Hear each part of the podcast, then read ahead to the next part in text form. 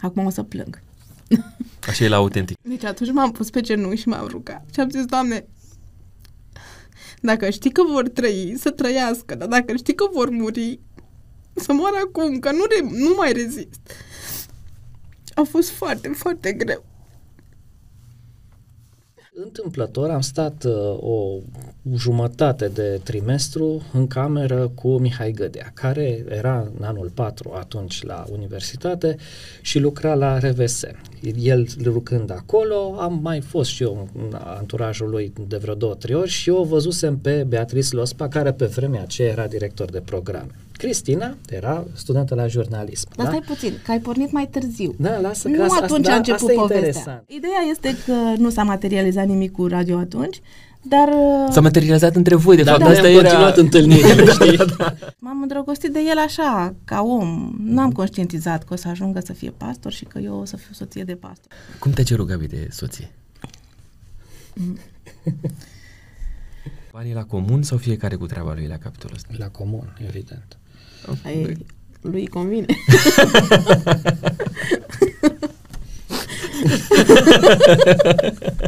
Cine face primul pas spre împăcare atunci când a, ajungeți la o divergență în familie?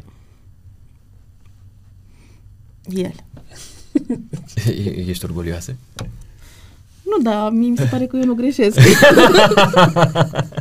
Rugămintea mea la voi este să desenați, fără să vă uitați unul la celălalt, portretul familiei voastre.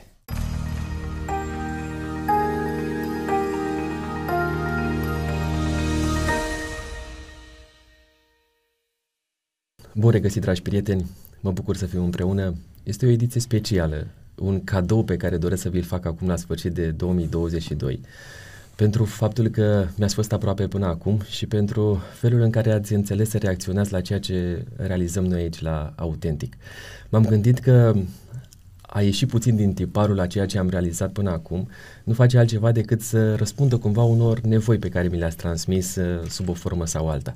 Și în ocazia aceasta am bucuria de a aduce la masa autentic uh, două persoane, de fapt uh, o familie în fond, pe care mi-aș plă- mi-ar plăcea foarte, foarte, foarte mult să o cunoaștem mai bine și să înțelegem felul în care Dumnezeu i-a călăuzit până în momentul de față. Îmi place să cred că îmi sunt prieteni și felul în care se vor deschide în ocazia asta nu va face altceva decât să uh, realizăm cât de repede trece timpul, dar cât de binecuvântați sunt ei și vom fi și noi prin prisma lor um, despre felul în care uh, au înțeles să petreacă timpul unul cu altul și mai ales să, să fie relevanți și de folos pentru noi toți sub o formă sau alta, dar mai ales pentru copiilor. Bun venit la Masa Autentic, uh, familia Ișvan. Bun găsit. Noi mulțumim mult de invitație, care e o surpriză pentru noi. Cristina și Gabi. Uh, îi cunoașteți pe Cristina și Gabi din diferite um, emisiuni pe care le-au, le-au realizat sau la care au fost invitați la Speranța TV. Uh, Speranța TV este dragă sufletului meu, așa că împreună, de fapt, formăm și noi o familie. Cum sunteți acum la sfârșit de 2022? Eu sunt puțin răcită, dar uh, sunt foarte entuziasmată de faptul că sunt aici și sunt foarte curioasă să văd ce ai pregătit pentru noi. Mai ales că ai fost așa de uh, secretos și nu ne-ai dat niciun indiciu despre ceea ce se va întâmpla astăzi. Așa puțin, v-am zis. uh, Eu de obicei le dau invitațiilor întrebări dinainte, acum văd că tu... Nu, alt, alt format aici. alt Aici, format alt aici. format. Măi, acum voi aveți curaj unul lângă altul. Ce să mai... Sunteți neînfricați, nu? Da, suntem autentici și uh, nu avem uh, nevoie de întrebări la care să pregătim un răspuns. Așa că surprinde-ne. Prima provocare. 10 secunde pe, pe cronometru pentru fiecare dintre voi să vă prezentați unul pe altul. Așa că am să încep cu Cristina. Gabi este în primul rând uh, un uh, soț loial, un soț prezent, uh, un tată foarte implicat, mult mai implicat decât am crezut că o să fie. Și a trecut 10 secunde? Am trecut 10 secunde, dar poți să mai zici. Toată emisiunea să continui. și este foarte pasionat de ceea ce face. Lasă-mă să mai spun și asta. Că e vorba de pastorație, că e vorba de participarea la emisiuni, că e vorba de a fi prezent în viețile oamenilor. El este genul care e tot timpul optimist, tot timpul bine dispus, încearcă să aducă mult echilibru și e calm. Spre deosebire de mine, trebuie să mărturisesc asta. Hai să vedem ce zice Gabi despre tine. Gabi, îți, asung, îți, Să- să- îți să- ajung Să-mi 10 iau secunde? aer, să-mi iau aer, să mai respir între cele 10. Start. Uh, Cristina este mama perfectă de gemeni, super organizată, uh, întotdeauna știe ce avem fiecare dintre noi de făcut și asta ne prinde bine în majoritatea situațiilor. Ia uite mă, 10 secunde pe ceas. Acum, mai are rost să vă întreb care dintre voi vorbește mai mult în casă? În 10 secunde? Măi, ai, uh, cum să spun, uh, amândoi uh, vorbim destul de mult în profesiile noastre, da? Și să știi că se întâmplă ca să ne consumăm bagajul de vorbe în uh, afara casei uneori, așa că câteodată ne prinde bine să stăm unul lângă altul În tăcere. în tăcere. Care de la care am învățat să uh, asculte mai mult? Deci te las pe tine să răspunzi la întrebarea asta. Nu cred că am învățat unul de la altul. Un, am învățat unul de la altul să ascultăm. Am învățat să comunicăm. Mhm. Uh, Când v-ați cunoscut voi, uh, cum erați față de cum sunteți acum? Cum decurgeau, cum decurgea comunicarea între voi atunci? Acum câți ani? Păi, în 2000 a început cam Cam- povestea noastră, cam pe atunci. Din 2000, da. Acum 22 de ani, 23 aproape. Um, Păi hai să spun cum a fost debutul, da? Eu eram student la Institutul Teologic Adventist, așa se numea pe vremea aceea, și întâmplător am stat uh, o jumătate de trimestru în cameră cu Mihai Gădea, care era în anul 4 atunci la universitate și lucra la RVS. El lucrând acolo, am mai fost și eu în anturajul lui de vreo două, trei ori și eu o văzusem pe Beatrice Lospa, care pe vremea aceea era director de programe. Cristina era studentă la jurnalism. dar da? stai puțin, că ai pornit mai târziu. Da, lasă că nu asta, atunci da, a început asta e povestea. interesant. Dar da? nu, lasă-mă să zic un pic început și după aia continui tu de aici. Hai că acum aflu cum, cum ați învățat să ascultați, vedeți? Da, Asta, Stai puțin, lasă-mă să zic eu ce s-a întâmplat până la momentul ăsta și apoi continui tu. În anul 2000, eu eram în clasa 12 și uh, în aprilie, uh, deci puțin înainte de finalul anului școlar, uh, o ferișoară de-a mea s-a căsătorit cu un văr de-a lui. Și la nunta lor, la Târgu Mureș, noi ne-am cunoscut. Uh, am făcut și o poză, deși n-am discutat prea mult, așa, ca între verișori. și uh, n- s-a întâmplat uh, acel eveniment, lucrurile sau fiecare și-a văzut de viața lui. În octombrie eu am intrat la facultate, la jurnalism, și în noiembrie, chiar imediat după ce a început anul universitar, am fost cu niște prieteni, noi prieteni, din Amicus, la un festival la Craiova.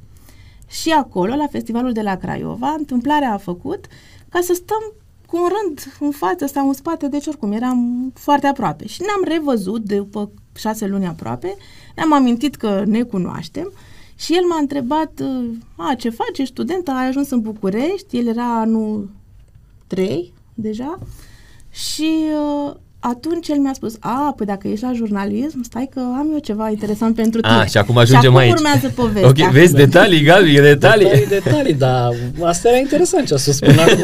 Da, așa. Dar care, ce, ce era interesant? Că eu nu vorbisem în viața mea cu Beatrice Lospa, dar mă prezentasem Cristinei Ca că și pot să-i cum. pun eu o pilă bună la, la directorul de program de la RVS, crezând că va spune nu, știi? Adică, și a zis, uh, ok, da, Aș gata, vrea. Aș vrea.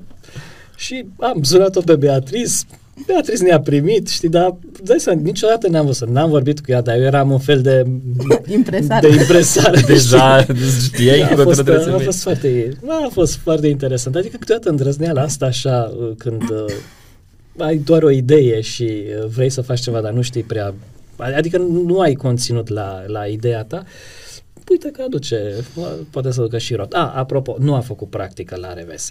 Da, deci m-a Deci dus a, la... a fost inutilă Tot ce ai tot încercat. demersul, a fost inutil. Ne-am dus la RVS, am cunoscut-o pe Beatriz. Uh, n-am găsit-o din prima când ne-am dus acolo uh, și așa că tot a trebuit să ne întâlnim până am nimerit noi să o găsim pe Beatriz odată la radio. Beatriz mi-a spus, ok, vino dacă vrei pe aici. Dar eu nu aveam niciun interes să merg la RVS atunci pentru că eu uh, visam să fac altfel de presă la momentul acela și am zis, ok, eu o să mă duc la ProTV, unde aveam acces să fac practică. O să O să ajung la un moment dat și o aici. să învăț de la... Deci, Uh. acum înțeleg că m, trebuia să mă simt folosit. Iar, uh, Da, ideea este că nu s-a materializat nimic cu radio atunci, dar... uh, S-a materializat între voi, de Dar fapt, noi asta am era... continuat întâlnirile, știi? Noi am continuat întâlnirile. RVS era, de fapt, un pretext. Da, Exact. da. Uh, Da, uite că până la urmă mi-a ieșit, da? Ai ieșit și cu una și cu alta. Ai ieșit și cu RVS-ul, da. Da, deci noi am uh, început să ne întâlnim prin noiembrie, deci după ce ne-am întâlnit la Craiova, uh, iar uh, de Revelion, apropo că suntem în sezon, uh, eu am mers cu amicus la Brașov. Uh, și Gabi era în vacanță acasă la Codlea, l-am sunat, i-am spus că sunt și eu acolo. Mm, ne-am întâlnit puțin sabatul acela, era chiar un sabat, mi se pare. Uh, și uh, dar n-am făcut revelionul împreună, el a plecat. El și-a văzut de avea drumul alte lui, planuri, era eu am acasă. ră- Da. Eu am rămas acolo cu studenții și după aceea, după ce ne-am întors în București din vacanță, ne-am, am continuat să ne mai întâlnim, până când pe 24 ianuarie, asta e o zi de referință pentru noi, noi ne-am declarat cumva prietenia. Deci 24 ianuarie 2021 e ziua pe care noi o considerăm prima zi de prietenie, așa oficială. 2001. A, 2001. Ai zis 2021. 2021. 2001, da. Și Ok. ca să În înțelegi 2021 s-au împlinit 20 de ani. 20 Da, de ani. da. și ca să înțelegi cum mergea atunci comunicarea, uh, o companie telefonică nu mai știu cum sunt, Conex, Conex. nu? E- vremea Eliberase, da, o cartelă și aveai un număr cu care Preferențial, dădeai- nu? Preferențial, aveai o mie de minute la un cost mic, 10 euro sau nu știu cât A, era. a fost mai târziu oricum. Ei, atunci începuse. Și îți dai seama care a fost numărul meu preferențial și Categoric. Dar Oricum, cum- vorbeam puțin că era scump. atunci, Foarte da, scump. când a apărut asta, Da, vorbeam era mai mult, târziu. consumam o mie de minute pe lună. Cum ai făcut tu să-i ceri prietenia Cristinei? Păi nu, a fost destul de natural așa, adică după întâlnirile astea regulate de impresariat, a- au mers lucrurile, adică se Natural, duceau așa. acolo, știi, adică era clar, era magnetul de la mine, de la ea, trecuseră primele uh, sau în fine nevoia de pretext, uh, asta era deja împlinit și apoi chiar nu mai aveam nevoie de pretext pentru a, se, a ne întâlni, ci pur și simplu, ne vedem și săptămâna viitoare, da, sigur, da, nu știu ce. Și Da, ne vedeam o dată pe săptămână, nu-ți imagina că Da. ne vedeam prea des. Tu erai aici în București, eram el era în- la Cernica exact. cu facultatea. Tu ești aproape de București, mergeai des acasă? Mă rog, ai tăi, ai Uh, crescut ai mei acolo. sunt din Ploiești, da, eu sunt din Ploiești, nu mergeam foarte des, la o lună. Ok, nu simțeai neapărat nevoia să fii foarte des acasă pentru că aveai ce face aici în Dar București. nu că nu ne întâlneam sâmbăta, pentru că el sâmbăta era... mergeam eu în practică în diferite... Tu ai făcut practică și la ea acasă? Nu. Niciodată? Ok. După. După găstorie, nu. Înainte nu, mergeam în alte biserici pentru, așa cum era uh, repartiția de la mm, facultate. Am fost uh, când uh, eram într-o localitate în Dâmbovița și din când în când treceam și pe la Dar deja Ploiești. atunci eram prieteni. Da. Mai cu... Uh, Cum, era, cum a fost pentru tine ideea asta că va trebui la un moment dat să fii și soție de pastor? N-am conștientizat. Deci nu am calitățile necesare unei soții de pastor, în sensul că pentru mine era ideea trebuie să cânti La pian. la pian, dacă se poate, sau cu vocea. Eu nu am abilități muzicale. Uh, Deci asta, ăsta era criteriul pe care știam din start că nu îl îndeplinesc. Uh, Nu prea m-am gândit. M-am îndrăgostit de el așa, ca om. Nu am conștientizat că o să ajungă să fie pastor și că eu o să fiu soție de pastor. Deci nu. N-am avut absolut deloc în minte. Și când ai realizat tu că va trebui la un moment dat să pleci din localitatea în care te, te-ai fi gândit că ai putea să ai o carieră cumva, na, atunci vorbim de facultate, de ProTV și așa visurile pe care le aveai, și trebuia să pleci unde, Gabi, la media? Făgăraș. În Făgăraș. Păi el a plecat, uh, noi am avut doi ani de prietenie în București și apoi doi ani de prietenie la distanță, pentru că Ah, el a ok. plecat, deci el era anul 3 când noi ne-am împrietenit, el a terminat anul 4 și a plecat, a primit district în uh, zona Făgăraș, eu am rămas, eram anul 3 la facultate, am mai rămas încă 2 ani în București. Din momentul acela, cumva, lucrurile erau destul de clare pentru noi, știam că așteptăm să termine o facultate ca să ne putem căsători. Ce voi face după, nu aveam nicio idee, dar eram așa de dornică să stau cu el, încât nu prea Mai mă conta un- interesa. Și uh, după ce am ter- în anul în care am terminat facultatea, în 2004, atunci Ne-am și căsătorit imediat. Și m-am mutat la Făgăraș. Mm, A fost o experiență foarte laborioasă și foarte, mm, foarte frumoasă, privind în urmă tot ce s-a întâmplat din punct de vedere profesional pentru mine. Nu știu cât timp durează podcastul ăsta, cât avem Oricât. timp să avem. vorbim. Avem timp. Așa. Eu am ajuns în Făgăraș, uh, proaspăt absolventă de facultate de jurnalism, cu multe speranțe, dar eram foarte legată de mâini și de picioare pentru că nu cunoșteam pe nimeni. Și Nu, zero promisiuni, zero perspective Da, acolo. că nu un știu- oraș cunoșteam mic. Pe nimeni. da. Și m-am gândit eu că dacă tot nu am ce să fac, hai să mă duc să mai fac un master, măcar să-mi treacă cumva timpul. Și m-am dus la Brașov, la SNSPA, la un master de comunicare și la interviul de admitere, un profesor de acolo s-a uitat pe CV-ul meu și mi-a zis, o, ai terminat o facultate așa de prestigiu, ce cauți tu pe aici? Păi știi, m-am căsătorit și soțul meu e pastor și m-a trebuit să mă mut aici. Păi și nu vrei să lucrezi?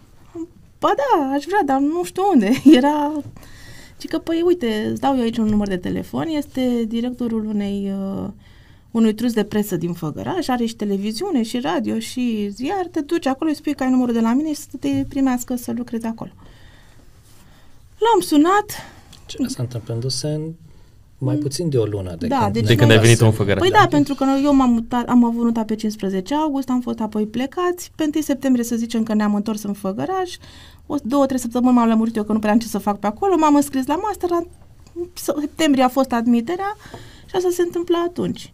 Am sunat la numărul de pe bilețel, dar ce să vezi, nu era directorul de la Făgăraș, era directorul de la Brașov care mi-a zis că da, mă primește, dacă mi-am dat seama că trebuie să fac naveta de la Făgăraș la Brașov, nu prea m-a încântat ideea și mi-a zis, păi lasă atunci că ți dau un număr de la Făgăraș totuși. Am ajuns la Făgăraș, la un trus de presă local, care avea de toate, și radio, și televiziune, și ziar local. Uh, și după două săptămâni m-au angajat, bineînțeles.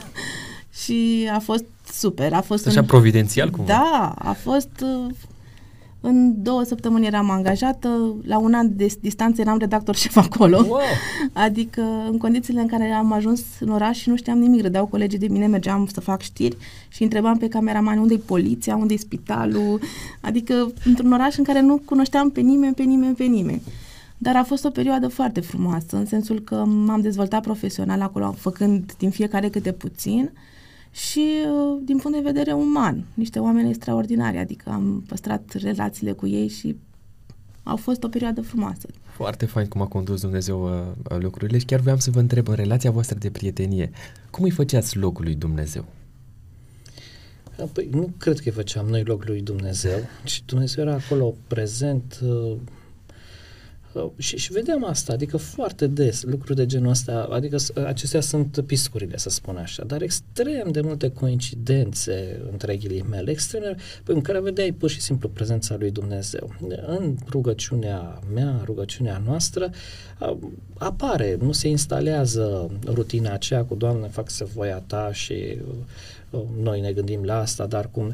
E, dar asta la noi a devenit o realitate a- Adică am- avem multe, mai multe evenimente în viață în care pur și simplu uh, simți, uh, ne gândim amândoi la același lucru, avem de luat niște, face, trebuie să facem niște alegeri, da? de luat niște decizii și ne orientăm într-o parte uh, și uh, simțim o presiune că nu e bine așa că trebuie altcumva și cumva se întâmplă la amândoi și trecem acolo. și... Asta, uh, exercițiul ăsta l-ați făcut și de când erați prieteni, pentru că, uite, există multe cupluri astăzi de tineri uh, care m, așteaptă sau îl invită pe Dumnezeu în relația lor de prietenie și se gândesc uh, să studieze Biblia împreună, să se întâlnească la ore de rugăciune, să, nu știu, să se implice la cor în aceeași biserică sau, na, voi ați fost și o perioadă de timp la distanță. Da, deci Cum noi nu am putut făceați să voi avem ca modelul să... acesta. Noi nu Uh, prea ne-am cunoscut în grup, că mai târziu cumva am avut așa experiența asta de a fi într-un grup de prieteni comuni, dar noi nu ne-am cunoscut într-un grup, că nu a fost N-a fost contextul. Context. Da, Pentru... nu era pe vremea Zoom sau alte chestii ca să spui că videotelefon sau ceva de genul ăsta. Nici măcar în... Facebook. Da. da. nu erau rețelele sociale atunci. Deci ne-am, uh, aveam, uh, adică între noi recomandare de anumite cărți, da, eu citeam într-un stil, la un nivel, uh, Cristina nu puteam să am aceeași așteptare de la ea să citească pe nivel, pentru că eu aveam nevoie mai multe, adică și pentru sufletul meu, dar și pentru teologie și pentru Vorbim de cărți din astea cu, cu caracter religios. Exact, da, și cărți de formare, știi, adică inclusiv uh, cărțile de familie, ceea ce a fost pentru noi și am citit separat, nu împreună, Căminul Adventist mm-hmm. al lui Ellen White, a, pentru mine rămâne cartea de referință, adică am citit și Cristina chiar mai mult decât mine cărți de familie, de relație, dar baza e acolo. Adică principiile mie mi-au plăcut de acolo mult. Cu cine ați făcut pregătire premaritală? Vă mai amintiți? da, cum să... Am făcut o oră de pregătire premaritală. Am avut uh, una foarte scurtă cu pastorul Emilian Niculescu, era președintele conferinței Transilvania de Sud, uh, unde eram eu pastor pe vremea aceea și prieten de familie cu părinții Cristinei. Și cu o săptămână sau două înainte de nuntă ne-am întâlnit uh, și... și a fost cam așa. Uh, Gabi, tu ai citit multe materiale de genul ăsta, ai citit și Cristina, a citit și acela. Ok, deci așa și ne-a dat, uh, am avut o discuție o frumoasă, linie așa creativă, frumoasă. Uh, da, și amintire plăcută. Cum te ceru, Gabi, de soție? Eram uh, sigur că ne vom căsători în vară, dar lipsea cererea. și uh, în preajma sărbătorilor de iarnă, puțin înainte de uh, vacanță în anul 2013. 2003. 3. 3. Da, deci nu reușesc să mă ancorez în timp. fuge timpul ăsta, fuge, fuge, timpul, fuge. Da. Eu eram la București, deci în ultimul an studentă, el era la Făgăraș. În perioada aceea de 2 ani de prietenie ne vedeam cam o dată pe lună. Când lua salariu. Da. da. Deci luam salariu, plecam de la Făgăraș la București. Și el era salariu. Cam jumătate. Da, și în luna decembrie la început, când după ce a luat salariu, a venit la București, așa cum făcea de obicei, uh, și uh, eu stăteam la o gazdă cu mai multe fete mi-a adus o cărticică, așa drăguță, în care a decupat el... Am lipit paginile. A lipit paginile și a... Am tăiat în centru, așa, un cerc în care am pus uh, verigheta. O verighetă. Wow. Și... Uh, Te așteptai? Mm, se aștepta, dar nu, nu știa așa. cum nu știa. și când, nu? Da. Adică trebuia să vină cândva, adică ea termina facultatea, noi discutasem că după așa, dar nu aveam concret, știi? Și cumva era în aer, dar nu... Nu știam când va fi momentul. Și era împachetat așa într-o, într-un staniol drăguț, am crezut că e o ciocolată, ceva. Pusă în rucsacul meu. Așa, mi-a zis, aveți cam ceva acolo în buzunar. Eu eram gata să cotrobăi, nu era nicio problemă. Ei, asta, deci ea nu făcea inventarul, da? Ce am, ce mai e mai, ce mai e nou. Ce... Și eu pe, exact pe asta am mizat, exact pe asta am mizat. Știi că am pus ceva la derudă, nu mai știu ce era, ceea ce era obiectul după care s-a dus, știind sigur că nu va rezista să, nu, să nu intre și apoi să desfac așa cu curiozitatea aia și să... Da, să, să surprins de fapt, asta, exact, asta, asta era ideea, asta da, era ideea, și știi? a căzut așa, s-a rostogolit. Deci a luat, a desfăcut repede și a desfăcut carticica, da, așa, nu cum trebuia, așa, în fine, așa, și a căzut uh, vergheta. Și el s-a plecat după ea și... Ah, ok, foarte, a, ai avut o regie în spate cu tot. A, asta a fost improvizație, regie era cu grăticica. Am cu... a picat-o mai bine, nu? Dar, uh, a căzut, a căzut acum. Foarte fain, frumos. Uh, după momentul ăsta v-au ajuns cele câteva luni până ați pregătit, uh, pentru a pregăti nunta? Știu că astăzi mulți dintre tineri și-au un an, un an și un pic, li se pare foarte complicată ideea asta cu nunta, cum să facă, ce să facă, să fie cât mai pompoasă nunta. Da, acum depinde cum, uh, cum vezi nunta.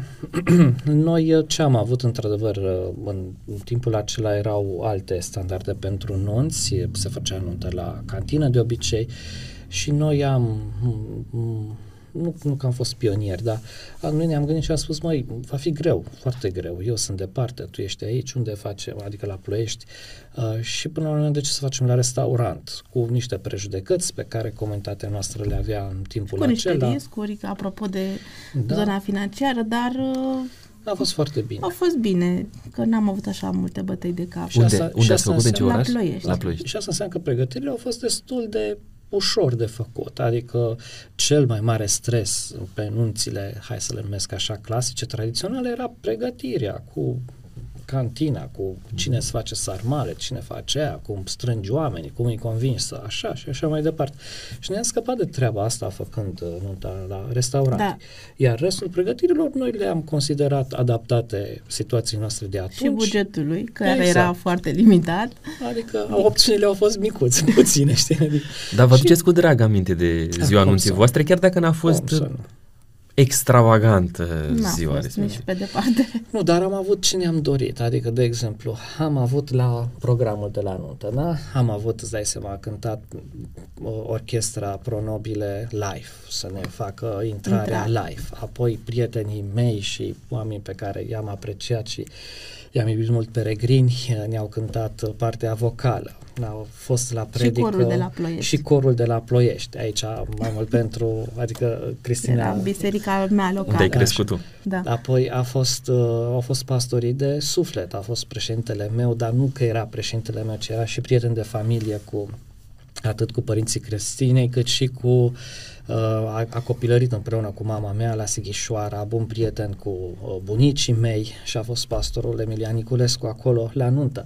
Deci avem așa niște amintiri foarte personale, să spun așa, pentru nunta aceea. Poate că a fost o nuntă simplă, neextravagantă, dar cu niște elemente personale și calde. Acum, Orchestra Pronobile de la Urleta. Eu am făcut practică la Urleta în, în jurul anilor 2000. Și înainte să fim noi Înainte, prieteni. da, și uh, ei erau la început ca orchestră. Eu am fost la ei și ne cunoșteam. Uh, adică fiecare element a avut nota asta de Personal. de personală și de relație, știi? Și asta pentru noi a fost super. Ne-am simțit sărbătoriți, răsfățați. Și voi ați fost în centrul atenției, nu? Da. Care cred că e, e un element care uneori lipsește. Tot văd la generația tânără că ei atunci când pregătesc un nunta, o fac pentru alții și ei mai în spate și iau niște poveri din astea destul de complicate. Dar am discutat despre asta puțin ca să se să vadă și ei că se poate să formeze o familie frumoasă și să ai o nuntă frumoasă chiar și în condițiile în care mă faci tot ceea ce depinde de tine ca tu să fii acolo, să te bucuri de ziua aia. Nu să porți povara, a, a, s-au adus armalele, nu s-au adus, sucul a venit, aia n-a venit, ai, să știi tu tot, tot, tot, fiecare ce spune, ce zice, Bine, am știut lucrurile astea, dar le-am făcut exact așa cum voiam noi, fără să ținem cont de obiceiurile vremii sau de așteptările celorlalți. Adică, de exemplu, eu n-am avut nicio poezie la nuntă. Uh-huh. N-am vrut, deși pe vremea aceea se făceau adevărate cântarea României la nunți. da? N-am avut nicio poezie. Au fost doar niște discursuri foarte scurte spuse de colegii lui Gabi care au participat, care au fost invitați și sora mea mi-a citit ceva din Biblie. Adică n-am avut poezii la nuntă. Uh, da, și am avut multă muzică bună. Asta a fost... Uh... Asta a fost nota asta personală da. anunții voastre. Uh, după asta ați plecat în luna de miere presupun. E, da. Luna, Să-i zicem așa. Luna, de la... luna care a fost o săptămână sau câteva zile? Da, un semnat anul de miere sau ani de. De ce spun asta? Pentru că, uh, fiind pastor, am, uh, eram la Făgăraș. Eu nu aveam familie acolo. Familia mea era la Codlea, familia Cristinei la Ploiești și noi eram doi copii izolați într-un apartament, știi? Nu cunoșteam orașul, aveam ceva cunoștințe, dar prea puține. Districtul meu nu era în Făgăraș, era lângă Făgăraș, în câteva localități, Sebeș, Deșan și așa mai departe.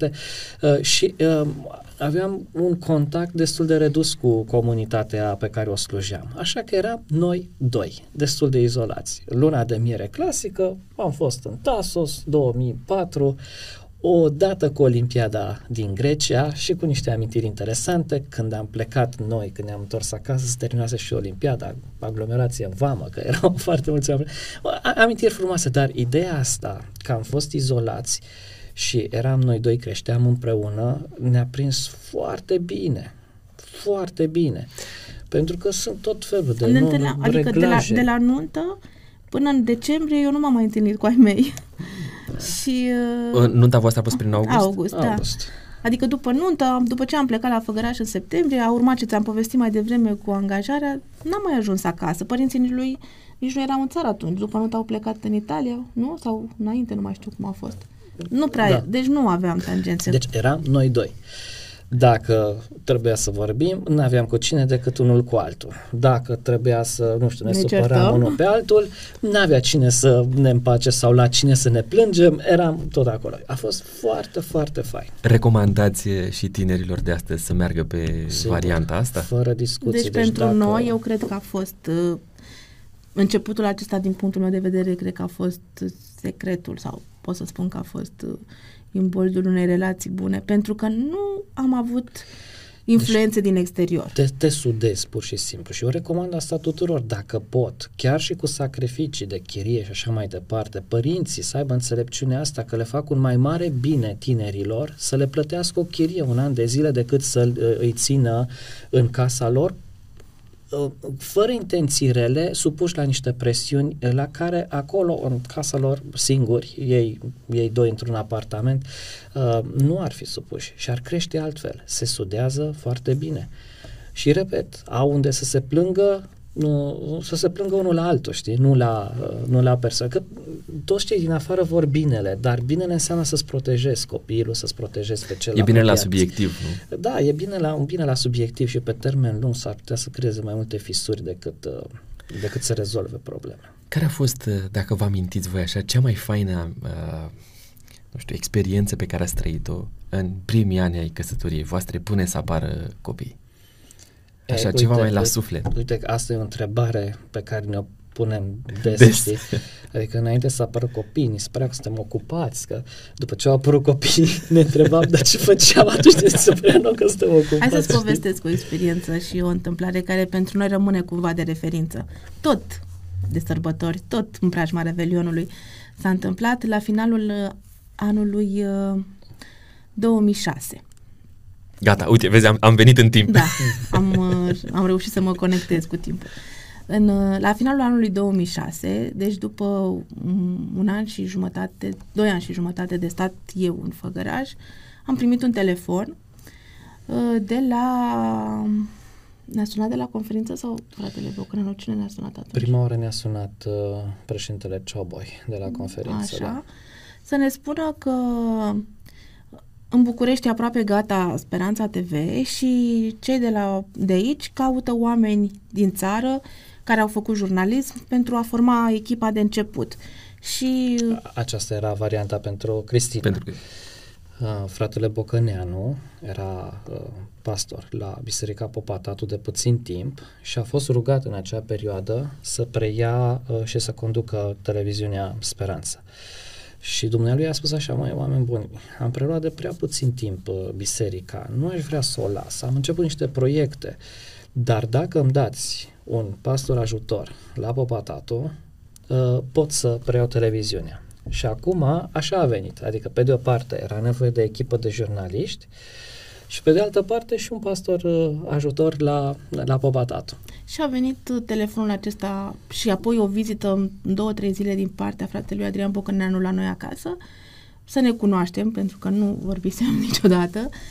Și, uh, deși uh, fratele Adrian Bocăneanu este din, de fel, din Slănic Prahova, de unde sunt și părinții mei, dar altă generație. Și uh, ne-a spus dacă sunteți interesați, după sărbători, puteți să vă mutați la București, că noi în primăvară dăm drumul la televiziune și avem nevoie de oameni acolo. Și a fost așa o decizie pe care am luat-o din privire, adică nu am stat prea mult pe gânduri, pentru că eu, deși aveam așa aspirații și niște visuri înalte legate de partea profesională, atunci când m-am dus la jurnalism, îmi doream foarte mult să fac televiziune adventistă, nu radio, televiziune. Și atunci ideea de televiziune pentru mine a sunat așa, wow, se împlinește ceea ce eu îmi doream și clar, nu aș fi spus nu. Era problema legată de Gabi, dacă ar fi vrut sau nu să se mute din Ardeal, că el este foarte atașat de zona aceea, dar totuși a fost o decizie pe care am luat-o foarte ușor și este o amintire plăcută din punctul nostru de vedere, pentru că decizia aceea ne-a schimbat radical cursul vieții. Deci am luat-o ușor uh, vorbind de acum, dar atunci țin minte, am avut uh, cel puțin o săptămână în care în fiecare seară făceam o plimbare lungă da. prin tot orașul și povesteam subiectul acesta, care sunt implicațiile, care sunt. Dar, uh, în general, în, întotdeauna asta a fost o deviză noastră, că așa a fost și venirea ei la Făgăraș, adică unde ne cheamă biserica, mergem. Asta a fost. Și întotdeauna am urmat uh, invitația asta și ne-a fost bine. Inclusiv la Făgăraș, când mă întorc puțin la momentul acela că a fost o, o mică tensiune sau o mică dramă. Uh, a terminat uh, Universitatea Media Pro, se numea, cu perspective de a colabora cu ProTV. A, a venit în Făgăraș pe nimic, zero, nicio promisiune, nicio, nicio perspectivă, nu exista așa ceva. Dar am venit acolo, ne-a chemat Dumnezeu să slujim ca familie pastorală, a venit, repet, zero și uite cum s-au rezolvat lucrurile în câteva uh, săptămâni. Ei, astea sunt uh, niște, așa lucrează Dumnezeu. Nu-ți spune de la început, uite ce se va întâmpla, ci îți spune, vii? Dar cum va fi?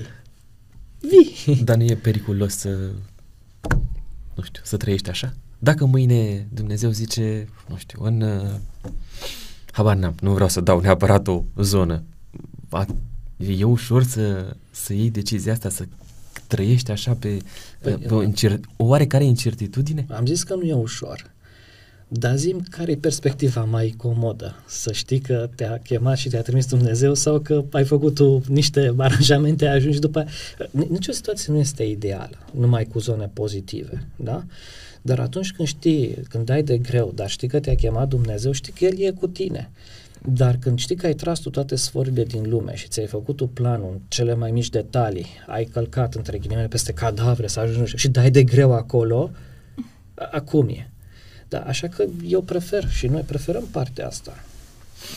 Chemarea lui Dumnezeu uh, și răspunsul pe care noi îl dăm chemării lui, cred că este binecuvântarea pe care nu putem compara cu nimic și în, uh, în, în lumea asta, indiferent că vorbim de profesie sau că vorbim de, de familie. Este conexiunea asta care ne ține cumva într-o relație personală cu Dumnezeu. Ce a însemnat pentru voi uh, Popatatu, mă uit la Gabi, ce a însemnat pentru voi uh, Speranța TV, Centru Media Adventist, mă uit la Cristina care vrea să spună, mă, partea de început cumva sau lucrurile care s-au legat de-a lungul timpului. Păi hai să ai zis Da.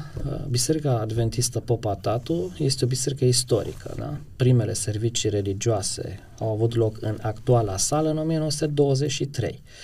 Pentru orice adventist din România, când aude Popa Tatu, este, cum să zic, este de muzeu, e de, de referință. Eu cred că înainte de a ajunge pastor la Popa Tatu, am fost de două sau de trei ori în biserica aceea, o biserică foarte, cu un nume foarte puternic, da? Și cu o, o influență masivă, majoră asupra vieții adventiștilor din România. Da? Și când citești câte un articol, citeai cărți de istorie, venea și numele acesta cu personaje, cu pastori, cu membri care au trecut pe acolo și au influențat biserica din țară. Ei, și acum gândește-te, eram un pastor ultra începător într-un district uh, După câți mic, ani de pastorație în Făgăraș? Patru ani, trei okay. ani în districtul Sebe și eram de câteva luni, practic, în uh, districtul Făgăraș, da? Nu, obișnuit cu lumea de acolo, cu limitele mele de acolo, în contextul acela și a venit invitația aceasta. Ei, vreau să spun că câteva luni eu am avut niște, un coșmar, se repeta și venea, l-aveam cam de două, trei ori pe săptămână și care era coșmarul? Că eu vorbesc la Anvon și începe toată lumea de pe aripile bisericii și balconul să râdă, știi? Asta, dar nu că am zis eu vreo glumă, știi? Ci că eram, uh, nu eram acolo. Deci m-am simțit ca un impostor, să zic așa. Mă, nu e locul meu acolo. Nu, e prea mare căciula, ceva de genul ăsta. Eu nu sunt pregătit pentru Biserica Păpatatu pe care o judecam la nivelul uh, uh, reputației, să zic așa. Știi? Uh, și când am ajuns cu emoțiile de rigoare acolo uh, și am muncit am, în sensul că voiam să fiu la toate așa cât se poate de bun ca să fac față, e, am descoperit, cred că am avut cea mai frumoasă bis- uh, experiență de biserică uh, plecând de la prejudecățile pe care le-am avut. Adică Câți membri erau, Gabi, atunci? În registrul bisericii peste 650. Una dintre cele mai mari biserici, sau dacă nu fi fost chiar cea mai mare? Uh, atunci cred că era, da. Ca număr de... Da, da, pe, da, alte biserici se mai împărțiseră și Biserica Popat atunci începuse să uh, mai facă pui și să mai uh, pierdă din membri, dar erau, erau mulți. Erau mulți tineri, multe, da, erau efervescențe extraordinare și calitatea oamenilor extraordinară. Deci am descoperit niște oameni la toate nivelele, adică te provocau și intelectual, și uman, și uh, proiecte foarte multe și o activitate frumoasă, adică niște amintiri extraordinare de frumoase. Ai mai de la capăt? Cum? Ai mai luat de la capăt? Uh, da, cum să nu. Da, deci uh, Biserica Popatatu are un stil al ei uh, ce pot să zic, de, de vis. De ce Popatatu? Pentru cei care nu cunosc foarte bine, sau de ce numele ăsta Popatatu? Pentru că e pe strada Popatatu, din București și pentru o identificare ușoară. Cristina, Speranța TV, Centru Media Adventist, în perioada aia se crea ceea ce există astăzi cumva, bine, s-au mai da. upgradat între timp, dar atunci, era la început, ce însemna pentru tine venirea aici? Ca să fiu sinceră, a fost o ușoară dezamăgire pentru că eu veneam dintr-o, dintr-un tip de media unde lucrurile erau foarte alerte. Se întâmpla foarte mult, munceam foarte mult. Era un departament de știri. Aici era procesul ăla de facere și lucrurile se mișcau destul de, de greoi.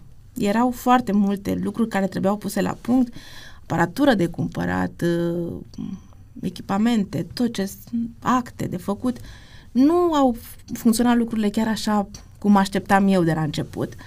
Uh, primele luni se tot amâna lansarea, noi am venit aici în februarie și lansarea a fost la sfârșitul lui aprilie, deci a durat ceva.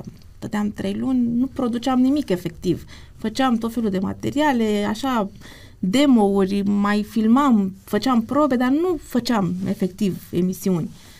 După ce a început uh, producția, adică emisia și am început așa să producem, da, lucrurile au intrat într-un făgaș. Ai început să răsufli ușor. Da, zic, am spus, am de muncă. și a fost, uh, a fost o experiență frumoasă la început, pentru că era totul în lumina asta a unei misiuni pe care o făceam și am spus de multe ori lucrul acesta.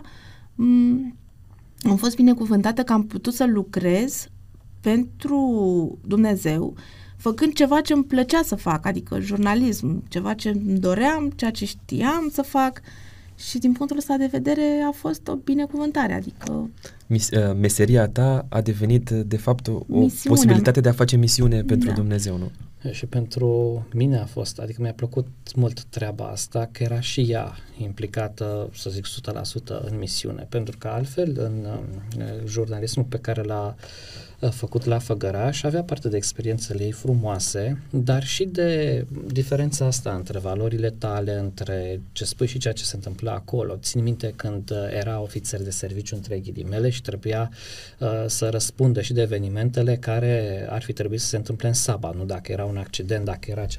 Ei, și experiența noastră era că atunci când era ea de serviciu să nu se întâmple evenimente wow. în sabat, știi? Și nu s-au întâmplat. Wow. Asta era și rugăciunea? Asta era rugăciunea noastră, știi? Și nu se întâmplau evenimente în care trebuia Ei, bine, aranjam presa... cumva lucrurile la momentul la care... Da, și când nu puteai să aranjezi, da. au fost și asemenea situații, nu s-au întâmplat evenimente în sabatele acelea. deasupra. Da. Și conduce lucrurile. Foarte faină povestea asta. Spune-mi, din momentul în care, în momentul în care ai venit tu aici, dacă ar fi să te uiți în urmă, mă, la Gabi poate reuși să identific mai repede. Ai slujit împreună cu uh, pastorul Bocăneanu și putem să spunem cumva că el a fost mentorul tău. Fără discuție, da. Am okay. învățat foarte mult. În privința ta, Cristina, cine ar, ar fi mentorul acela la care te-ai referi din punct de vedere al slujirii aici la Centrul Media Adventist, care a avut așa un impact asupra ta sau poate sunt mai multe persoane, nu știu. Ai avut pe cineva care a fost mai mm. aproape de sufletul tău? Care... Mm. Am admirat întotdeauna pe Beatrice Lospa și cumva pot să zic că o urmăream, nu neapărat că, am fost, că a fost mentorul meu, pentru că nu am lucrat direct cu ea la vreun proiect, dar dintre oamenii de referință, către ea mă uitam așa cu admirație E, e faină echipa, sau mă rog, e fain când slujești alături de alți oameni care au aceleași priorități ca tine și te poți, poți lua de la fiecare câte un pic, astfel încât să poți crește, eu nu? uh, mi-am făcut prieteni aici la Speranța, adică m- sunt 16 ani aproape. Uh, mi-am făcut prieteni și mm, colegii mi-au devenit prieteni într-un fel sau altul și atunci na, ne-am mai susținut unul pe altul când aveam un impas sau când uh, nu știam ceva, ne mai sfătuie, ne sfătuim, adică e la timpul prezent. Uh, a crescut frumos echipa. Da, eram foarte puțini la început și nu prea mai sunt din cei care erau atunci. Adevărat. Unii au ieșit și la pensie între timp. Da. Alții mă rog, au mers pe, pe un Pe alt alte drum. drumuri. Uh, Cert este că uh, vedem încă binecuvântarea lui Dumnezeu asupra ceea ce înseamnă misiunea asta prin, uh, prin media. Au apărut copii. Mm. Ce a însemnat pentru voi venirea lor pe lume? A început viața adevărată și frumoasă, sau mai frumoasă. Gemeni. Da. V-ați fi gândit că veți avea gemeni? V-ați așteptați la asta? Eu îmi doream așa, când eram adolescentă, mi se părea interesant să ai gemeni, dar nu conștientizam ce ar putea să însemne asta. Uh, copiii noștri s-au născut în uh, 2008, în septembrie, uh, deci la un an și jumătate după ce Ați venit voi aici, am venit la noi București. aici. Eu am rămas destul de repede însărcinată, deci în anul 2007 am început activitatea, la finalul anului 2007 eram deja însărcinată. Uh, A fost așa binecuvântarea Bucureștiului. Um, A fost um, o surpriză, un, un șoc cumva. A, am greșit, n-am, f- nu eram însărcinată la sfârșitul anului 2006, în 2000... Dou- nu, ai spus Hai să- 2007, e, e Uh, aproape la bine. începutul lui uh, 2008. 2008. Da, E copiii s-au născut prematori. Mhm. Asta, da. dacă face cineva socoterine, de, De asta de acesta lucrurile e, sunt- e motivul că au venit în septembrie. Uh, Uh, trebuie da. să se nască spre noiembrie, dar Aveau mai câte luni? repede. Când s-au Uh, născut? 34 de săptămâni. Un băiețel și o Și o fetiță. fetiță. Care, Uite, care, care, uh, care s-a născut primul dintre ei doi? Carina, Carina. fetița. Ok. Am aflat că sunt însărcinată, uite, acum încep să mă limpezesc. Am aflat că sunt însărcinată în jurul dat, datei de 8 martie, perioada aceea, uh, și uh, m-am dus la medic, medicul care, cu care colaborasem cumva așa în ideea de a rămâne însărcinată pentru că îmi doream sarcina și nu se întâmpla chiar cum voiam eu. Era plecat în concediu și altcineva mi-a făcut o ecografie după ce văzusem deja un test de sarcină pozitiv și mi-a spus, uh, da, sunteți însărcinată, dar pe lângă sarcină mai aveți ceva acolo, un fibrom, ceva, nu ne dăm seama ce este, mai urmărim. Eu nu știam să am o astfel de problemă. La o săptămână, două, am repetat ecografia pentru că se întorsese din concediu doctorița mea și mi-a zis, e, ce fibrom a văzut colegul meu? Sunt doi copii aici. și atunci a... Ai răsuflat mi- mi ușurat s-a așa tăiat, și- Da, nu, am început A, să nu? plâng, am făcut Ok. uh, așa o... E, M-am liniștit după aia. Mai târziu, când am aflat că sunt în placente diferite și că sunt puține riscuri legate de ei, atunci m-am mai liniștit, dar era perioada când tocmai apăruseră cărțile lui Ben Carson cu gemeni, siamezi, cu tot felul de complicații și eu citeam asta și eram stărcinată cu gemeni, deci îți dai seama ce era în mintea mea. Um, când am aflat că sunt în săculeți diferit, că sunt fată și băiat, cumva m-am mai liniștit. Da, Acum uh, au trecut câteva săptămâni până ai aflat Da, lucrul ăsta. bine, a fost Dar, un uh, proces. Da, S-au tu născut cum ai perceput, scuze puțin, tu cum ai perceput asta când ți Cristina ți-a zis, o erai acolo cu ea nu, când... nu eram acolo cu ea, când ea- pentru că uh, așa, ne-am înțeles, mergea ea la ecograf, eu nu aveam voie să merg acolo și m-a sunat supărată, foc. Eu am început super tare, e de vis, e cadou, e așa ceva. Cum să vin supărați? Păi, probleme, lasă-mă că se rezolvă. A, a, trebuie să te treci, a, a, ți-a luat ceva vreme până ai acceptat ideea asta că vei fi mamă de da, gemeni. și mă gândeam cum o să le pun tot felul de semne, mă gândeam că vor fi identici și să le leg la unul un șirețel, o culoare, la unul un șirețel de o culoare, să nu-i încurc. Imediat după aceea am uh, uh, făcut niște predici despre Esau și Iacov și S-au apucat de studiat. Nașterea lor, să știi că a fost însă o experiență majoră pentru noi. Mm. Pentru că deci eu am născut pe 19 septembrie, iar Gabi la 1 septembrie a plecat din țară pentru mm. 3 săptămâni Așa era planul. Așa era planul. În principiu, tu ar fi trebuit să fii acasă când se nășteau da, ei dacă da. lucrurile mergeau da. bine. Okay. El a plecat uh, într-o campanie evanghelistică în Africa, în Tanzania. Și eu... Împreună cu un grup de la... Erau și tineri din Papatato și din alte părți. Și uh, în perioada aceea eu m-am mutat la părinții mei la Ploiești, că nu avea rost să mai stau singură în București, oricum încetasem activitatea la Speranța, intrasem în concediu prenatal și uh, într-o noapte, pur și simplu din senin, mi s-a rupt apa. Uh, eu nu am avut niciodată în cap ideea că voi naște natural. Nu am avut niciodată în minte ideea că voi naște natural, pentru că fiind gemeni, vorbisem cu medicul că va fi o cezariană, cum se va apropia momentul. Eu efectiv am intrat pe internet să văd ce înseamnă că ți se rupe apa, deci nu știam nimic despre sarcina naturală. Uh, am ajuns la spital cu tatăl meu cu mașina așa într-o viteză fantastică. Pe drum au început contracțiile. Până am ajuns, deja era totul pregătit pentru naștere, drept dovadă că după ce am intrat în spital, în 10 minute am născut. Ah, a fost totuși o naștere rapidă. Foarte rapidă și cu foarte multe riscuri. Uh, nu vreau să-mi imaginez ce s-ar fi întâmplat dacă m-a apucat pe drum nașterea. Uh, și copiii, pentru că au fost mici, au stat, uh, am stat o lună de zile cu ei în spital. Uh, și a fost uh, un mare risc pentru că la naștere fetița a ieșit prima, avea un kil 600, era micuță, am văzut așa mai mică decât castronelul ăsta și uh, pe ea am văzut-o imediat după ce a ieșit. Pe băiat însă nu l-am văzut pentru că nu m-au lăsat să-l văd. Mi-au tras așa o perdea, mi-au zis nu, nu l-am auzit plângând. Mi-am dat seama că e o problemă pentru că nu l-am auzit plângând. Uh, și pentru el au urmat niște manevre așa mai speciale. I-am văzut, l-am văzut pe el împreună cu fetița abia la câteva ore după naștere, când erau câteva, cât de cât stabilizați, erau uh, puși deja la aparate uh, și am trăit foarte multe emoții în luna aia pentru că nu știam efectiv ce se va întâmpla cu ei. El a primit nota 5 la naștere, ca să oh. înțelegi, adică nu prea... Și acum a Edita mai băiat. da. da, adică el a, uh, plămânii lui nu se dezvoltaseră așa cum se dezvoltaseră plămânii fetei, uh, și ea mai mică, dar mai nu știu, vânjoasă. Mai, mai vânjoasă, el mai mare în kilograme, dar mai sensibil. El cât a avut? Ia 1,600 el? El două. două. Da? Iar uh, spitalul unde a născut uh, avea incubatoare, dar puține. Avea un singur incubator cu ventilație, și copiii s-au născut, doi, dar doar unul a avut nevoie de ventilație. Da, efectiv n-au vrut să mă primească în spital când le-am spus că sunt însărcinată. Era noapte, medicul nu era acolo, sunasem de pe drum, dar nu a venit.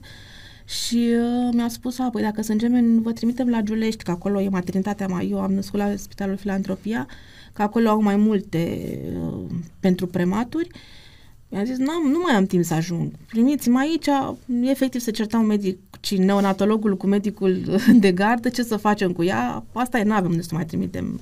Dilatația era 8, adică trebuia să nasc din moment în moment. Uh, și Carina, care a ieșit prima, n-a avut nevoie de ventilator. I l-a lăsat lui Iar uh, noi, tineri, ea a stat în spital normal cu ei, dar știi cum? lucrează Dumnezeu foarte interesant. Îți spune și un dram de inconștiență în, în minte, că nu înțelegi uh, ce da, se întâmplă nu prea și nu înțelegi consecințele. Riscurile. Da, deci noi vedeam de la zi la zi, o, o zi mai bună, o zi mai proastă, o zi mergeau înainte, o zi dădeau înapoi. Ni se părea că toată lumea este super amabilă acolo. Am încercat și noi ca un bun român să dăm ceva, o atenție la doctor, nu primea, nu primea și noi ziceam, vai ce medici buni, ce... Și erau buni din punct de vedere profesional, fără nici... Dar după aia, după vreo lună de zile ne-a picat nouă ofița și am zis, mă, dar de ce totuși n-au primit chiar nimic în tot și procesul ăsta? Și când ne-am externat, ne-au spus de ce. Da. Adică erau reținuți în cel, cel da, pe Marc? Da. da și... Adică puteau să moară copiii, știi? Amândoi, și, uh, și Carina și, și Marc. la naștere Marc a avut probleme, dar după aceea el lua în greutate, părea că s-a stabilizat. Carina însă nu mânca deloc, ea a scăzut foarte mult în kilograme până la un kil 500, nu știu cât a avut cel mai puțin, wow. și nu mânca, adică... Nu evolua, da. Mm, da, practic Și- pe ea am scos-o din spital după o lună de zile, dar ea nu avea 2 kg când ne-am externat. Cam Era așa, da. foarte mică.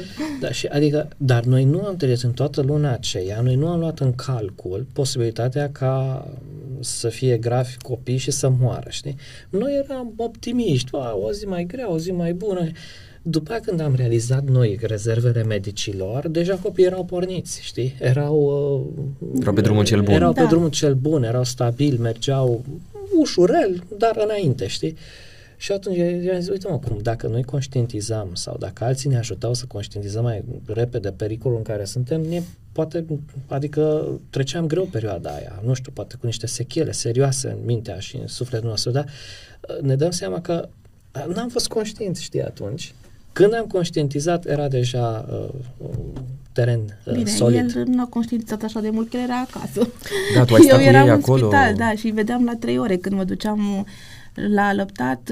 Nu i alăptam natural, pentru că nu erau prea mici și le dădeam lapte din biberon, dar uh, era foarte stresant, pentru că Era stresant, eu da. stăteam în, spi- într-o, într-un salon, acolo veneau mămici, nășteau, în două zile plecau Plecau. acasă. Eu stăteam și așteptam, nu știam cât o să mai stau în spital. Toată lumea mă întreabă, "Dar tu de cât timp ești aici? Tu când ai născut? Eu acum două săptămâni. A, păi și n-ai plecat? Păi nu, că Ca să înțelegeți, avea după vreo două săptămâni avea, am mers cu Cristina Trei până săptămâni, acasă, ne-am întors, nu, copiii rămăseseră în spital, dar ai avut o scurtă ieșire așa de Da, urma câteva să mă ore. externez, cumva știam că urmează externarea și Gabi mobilase ceva, schimb, schimbasem ceva mobil în casă. Și într-o seară am cerut voie de la asistente să lipsesc de la o masă a copiilor și să mă duc până acasă să văd cum arată. Și mergeam cu mașina, da, deci de la filantropia până spre piața muncii. Și Cristina, ce stâlpi frumoși, ce pod, ce era orașul minunat. Dar când am avut? Tot timpul am fost aici, da. Mi se părea pasașul Lobor așa de luminos, ziceai că sunt în Paris. Și totul Da. era... Wow. Și a fost intensă perioada aceea. Da, uh, a fost o perioadă dificilă. Cristina era acolo în prima linie, avea toate emoțiile la maxim, dar în perioada asta nu mi-am să fi discutat vreodată posibilitatea uh, decesului vreunuia dintre copii. Adică... A fost un moment în care eu chiar am crezut că o să-i pierd pe amândoi sau pe unul dintre ei. Um, acum o să plâng. Așa e la autentic. Încerc să nu plâng, dar o să Așa spun. e la autentic. Dau vina pe faptul că zrăcită și încurge nasul de la răceală. Um, la un moment dat, Carina nu știu ce se întâmpla cu ea acolo, avea reflux, voma, nu reușeau să o stabilizeze, erau foarte mulți medici pe lângă ea, eu eram acolo în salon foarte agitată, cred că plângeam și medicul m-a scos afară, mi-a zis, haide, ieși că le transmiți și lor o stare. Încercau să o înțepe și era înțepată și în cap, și în mâini, și în picioare, peste tot, că nu găseau venele. Și atunci știu că m-am dus în salon și m-am gândit, aoleo, deci dacă mai durează mult incertitudinea asta, eu cred că chiar o iau razna.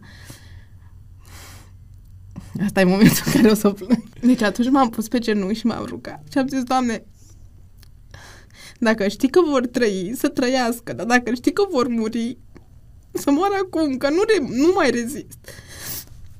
A fost foarte, foarte greu. Da, gata, am Și terminat. cu toate astea, uh, Dumnezeu v-a trecut așa printr-o vale peri... a umbrei morții, să zic? A umbrei În ceea ce morții, dar privește. cu, cum să zic, cu, ba, eu așa am perceput, Și cu, cu destul de multe semnale că, că nu va fi rău, știi? Dar nu cu certitudini, că așa lucrează Dumnezeu. Adică au fost Poate a fost răspunsul coincidențele. ăsta în- Da. la, Nu, la da, rugăciunea deci, Cristinei. deci coincidențele, da. Care erau probabilitatea ca să se nască doi copii prematuri și să fie un singur uh, incubator cu ventilație și doar un copil să aibă nevoie de așa ceva. Când amândoi au trecut prin aceleași, uh, prin aceeași sarcină. Adică a primit Cristina niște injecții cu um, ai, uh, ceea ce le-a ajutat la consolidarea plămânilor. Da, era la un moment, la un moment dat eu am avut spre finalul uh, sarcinii, chiar înainte de naștere, un, uh, un prurit de sarcină. Și cumva cred că medicii se așteptau că s-ar putea să declanșeze uh, nașterea prematură și mi-au făcut niște injecții cu, nu mai știu cum se numește substanța, care ajuta cumva la uh, dezvoltarea plămânilor. ceea ce în mod evident a ajutat, a ajutat-o pe Carina, dar Probabil insuficient, și pe Marc, dar nu dar știm. insuficient pe Marc, știi?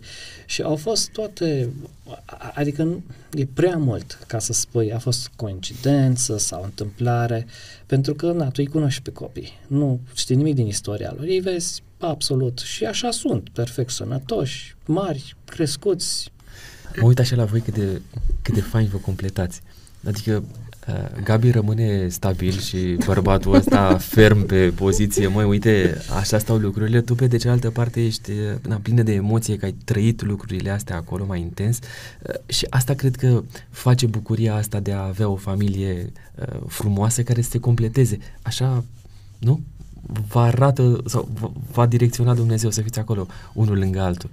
Și uh, cred că și uh, copiii cumva au uh, preluat din siguranța asta a felului în care uh, Dumnezeu va, va condus lucrurile. Pentru că mă uit la ei, au crescut mari, acum au câți ani? 14. 14 ani. Deja sunt uh, adolescenți. Da, au buletin, își fac planuri de cum o să și ia permisul de conducere, ce road trip, uh, călătorie lungă de 3000 de kilometri o să facem în vara de după ce și-au ei permisul de conducere. E cu voi. Cu noi, Da, da, asta e sigur, bine. avem traseu, Foarte știm fain. cât va conduce unul, cât va conduce celălalt. Da, deci asta astea, preocupări de 14 ani. Foarte, foarte fain. Și uh, îi vedeți așa cum au crescut, au ajuns uh, mari. Pf, uh, Timpul ăsta trece foarte, foarte repede. Parcă nici nu uh, ne gândeam, spuneai într-o, într-o mică pauză că atunci când s-a născut uh, Carina, Pampers-ul ei era venea până aici. Să...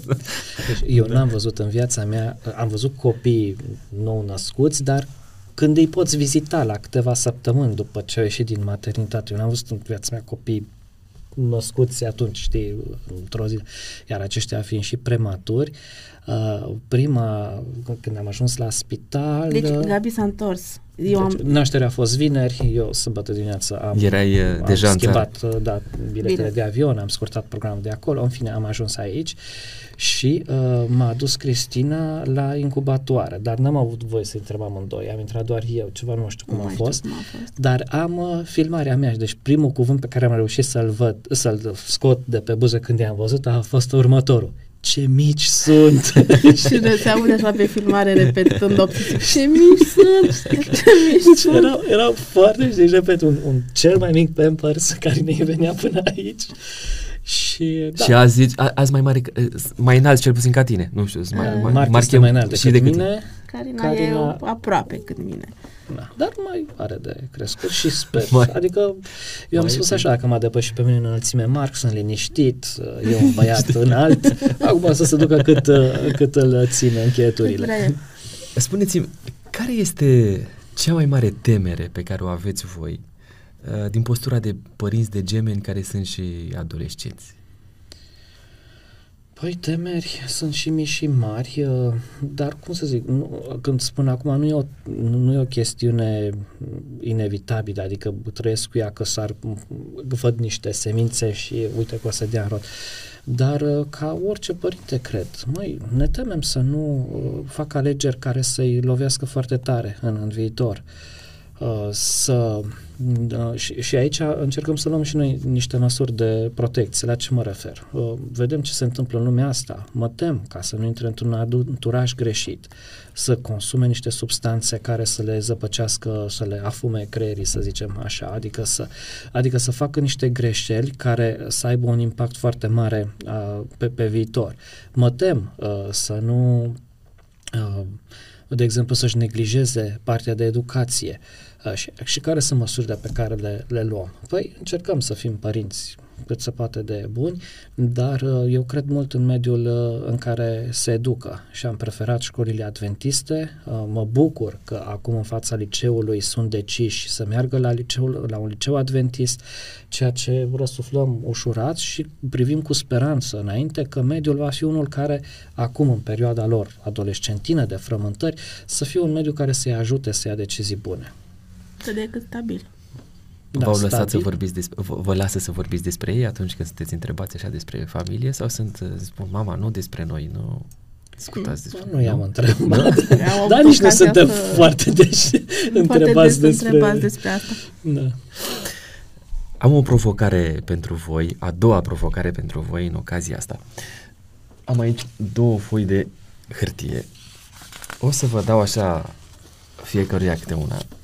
Și am și două pixuri cu autentic la rății celor care ne urmăresc, așa să îi motivez să le primească și la un moment dat dacă vor fi aici pe scaun sau dacă vor da un share, un like, uh, va ajunge podcastul nostru la prietenilor și ei ne vor scrie în comentarii că au făcut gestul ăsta. Rugămintea mea la voi este să desenați, fără să vă uitați unul la celălalt, portretul familiei voastre. Ah. Dar fără să trageți cu ochiul unul la altul, da? Facem tre- teste proiective acum. Am, am specialistul cu mine, deci mi-e în regulă. Știi că nu, eu nu sunt bună la desen. Cred că o să înțelegem care... care cum suntem, nu?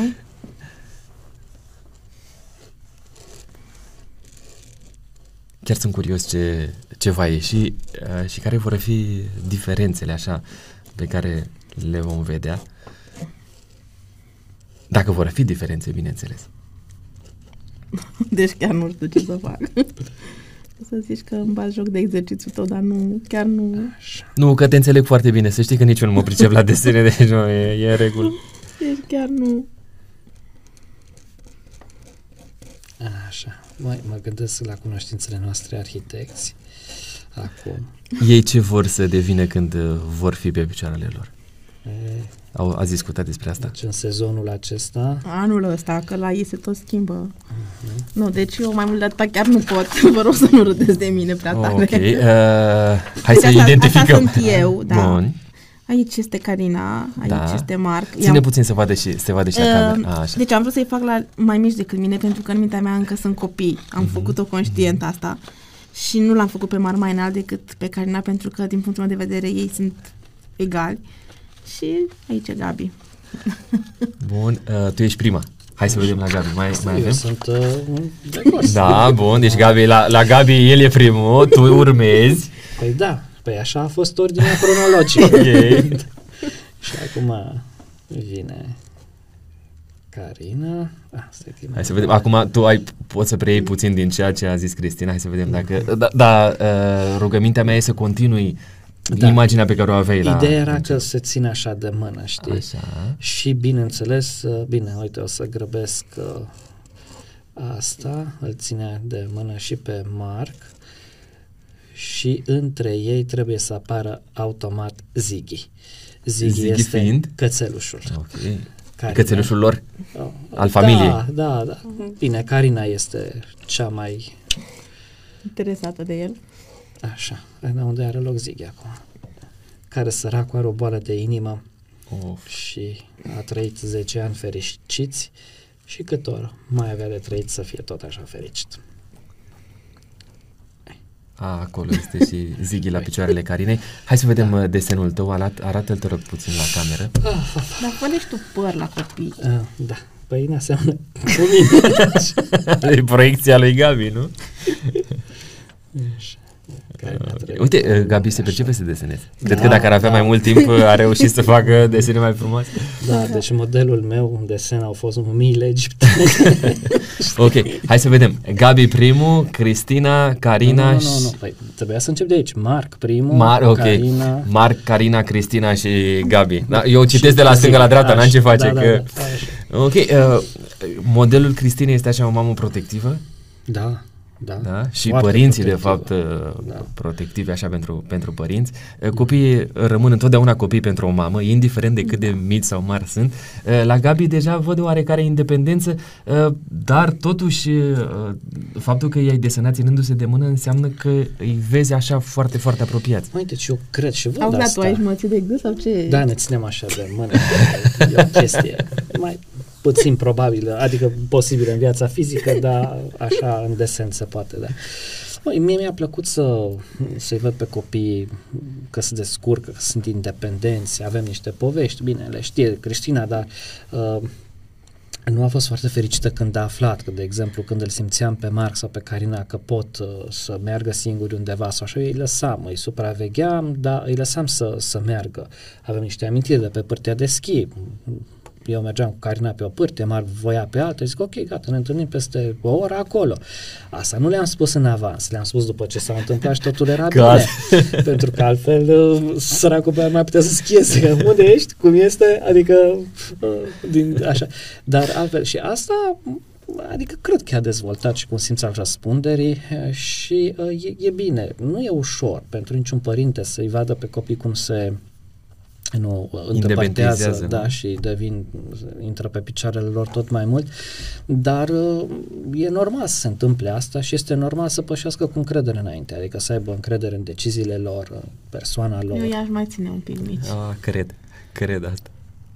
Eh, la un moment dat am văzut o postare de-a ta pe, pe Facebook în care spuneai despre faptul că timpul ăsta zboară Trece și că ei vrea să mai fie la fel de mici. Postezi tu o, o poză, dacă mi-amintesc bine, una cu ei mici și una cu ei eh, mari, mari când erau mai, când Marc e mai înalt decât Gabi.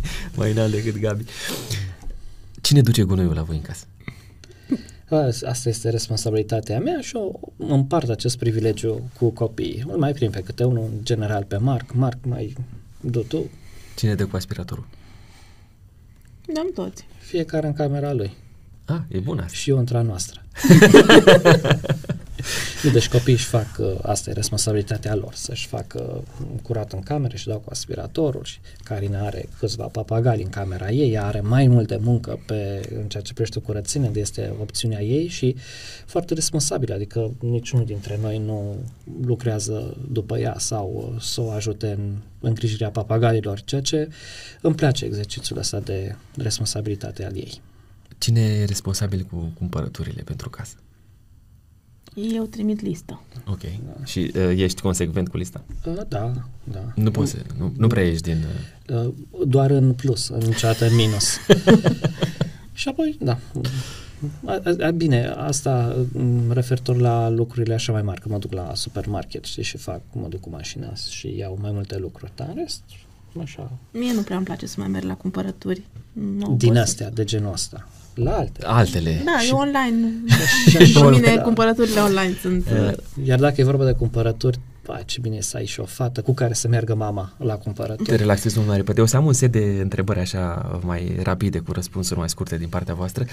Până atunci, uh, banii la comun sau fiecare cu treaba lui la capitolul ăsta? La comun, evident. Okay. lui convine.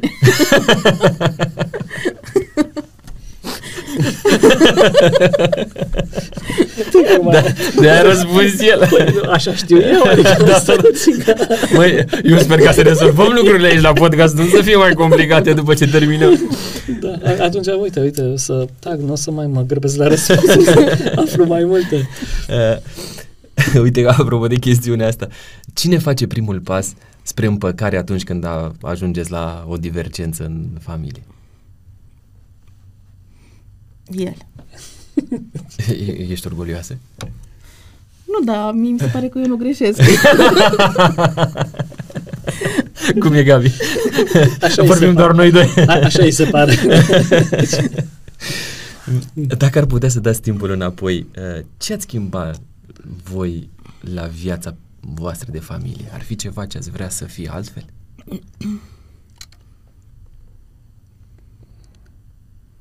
Eu, Una da. peste alta, eu zic că nu. Da, sunt multe lucruri foarte faine. Eu aș mai fi vrut un copil sau doi. Asta A. aș fi schimbat. Da, da. Gabi și-ar mai fi dorit copii, dar nu... nu era cazul. Ți-a dat Dumnezeu doi deodată? Da, mi-a dat doi deodată și am zis că e foarte fain, foarte fain. Aveam și mașina cu șapte locuri, deci nu cred că era întâmplător acest Nu, eu cred, adică mie mi-au plăcut așa din observații și din ce am citit și din ce am discutat cu oamenii, familiile mai numeroase au uh, satisfacții multe și din punct de vedere spiritual. În medie stau mai bine decât familiile mai mici. În fine, e o teorie de-a mea pe care a, așa și pe care încurajez pe oameni, mai ales cei care au 3-4 copii, îi felicit, îi invidiez și îi apreciez. Mă bucur foarte mult de familia mea, dacă ar fi fost mai mare era mai frumos, mai bine, cred eu, dar nu, uh, nu pot să mă plâng de uh, de situația noastră. Cum faceți voi sau ce faceți voi ca să vă păstrați dragostea vie? În, pentru că na, aveți responsabilități de tot soiul și acasă, copii. Uh, cum faceți să ziceți, mă, ok, uite, vrem să păstrăm conexiunea asta și să avem aceeași iubire pe care am avut-o și acum 20 de ani? care e secretul vostru? Ce faceți? Păi, Îți cântă Gabi la chitară des? Îmi cântă, da, dar nu pot să zic că ăsta e secretul, că uneori aș vrea să nu mai cântă așa de mult. okay. uh, în opinia noastră, în opinia mea, dragostea cunoaște uh, mai multe platouri, să spun așa, și în ceea ce ne privește uh, simțim foarte sigur, adică eu sunt foarte sigur pe Cristina, este foarte sigură uh, pe mine. Uh, ce facem? Discutăm, adică plănuim mult împreună și avem cam aceleași direcții. Vorbim despre toate lucrurile și asta eu o văd că ne, ne ține foarte bine pe același drum. Nu vedem întotdeauna la fel lucrurile sau, dar uh, discutăm, le discutăm, le discutăm. Și Comunicare. Asta, da, da. Și asta și ne, petrecem și destul de mult timp împreună. Adică noi n-am avut... Planificând, știi? Adică planific, Da, faci... și nu numai.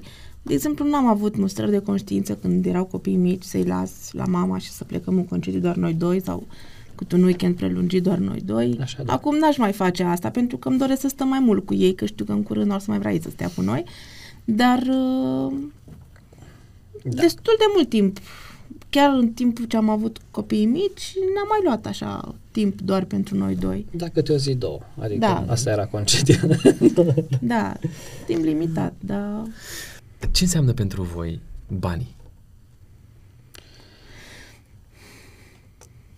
Un instrument pe care îl folosim să trăim viața, eu zic, decent. Asta este afirmația mea. Și e un instrument, e o... Cristina, cum faceți voi să fiți fericiți? Ne dorim asta. Deci, cred Gândire... că, e și un, cred că e și un exercițiu de voință. Dacă vrei să vezi lucrurile exact. bine și frumos, le vezi bine și frumos. Dacă și ești, cauți frumosul. Dacă ești pus pe a vedea lucrurile negative și a vedea lucrurile rele, le găsești pe alea. Apoi încercăm să ne corectăm unii pe alții, că de exemplu avem copii, copiii sunt, ne copiază în foarte multe aspecte și când îl auzi pe copil că prima afirmație pe care o face e una negativă despre cineva, dăm seama că am avut acolo influență și încercăm să uh, aducem foarte mult uh, pozitiv uh, în, din ceea ce vedem, din experiențele pe care le vedem, de la oamenii pe care îi întâlnim și asta îți creează stare de spirit bună, care se traduce cu fericire. Fain. Îmi place asta. Uh, și cred că fericirea voastră se bazează și pe uh, cuvântul lui Dumnezeu, mă rog, direcțiile pe care Dumnezeu vi le oferă. Păi de acolo vin Costi. De, asta e baza. De ce să fii optimist în viața asta în care se întâmplă extrem de multe lucruri uh, urâte și neprevăzute, în care nu ni se întâmplă capriciile pe care le visăm sau pe care le dorim, da?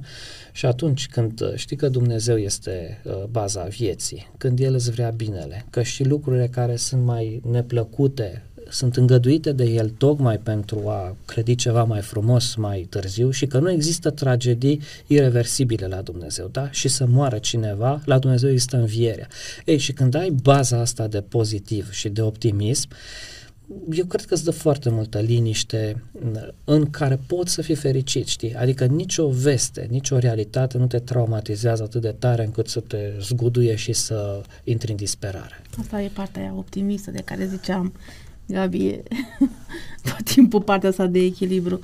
Și eu m-am educat mult în ultimul timp. După ce am avut copii, m-am apucat de psihologie.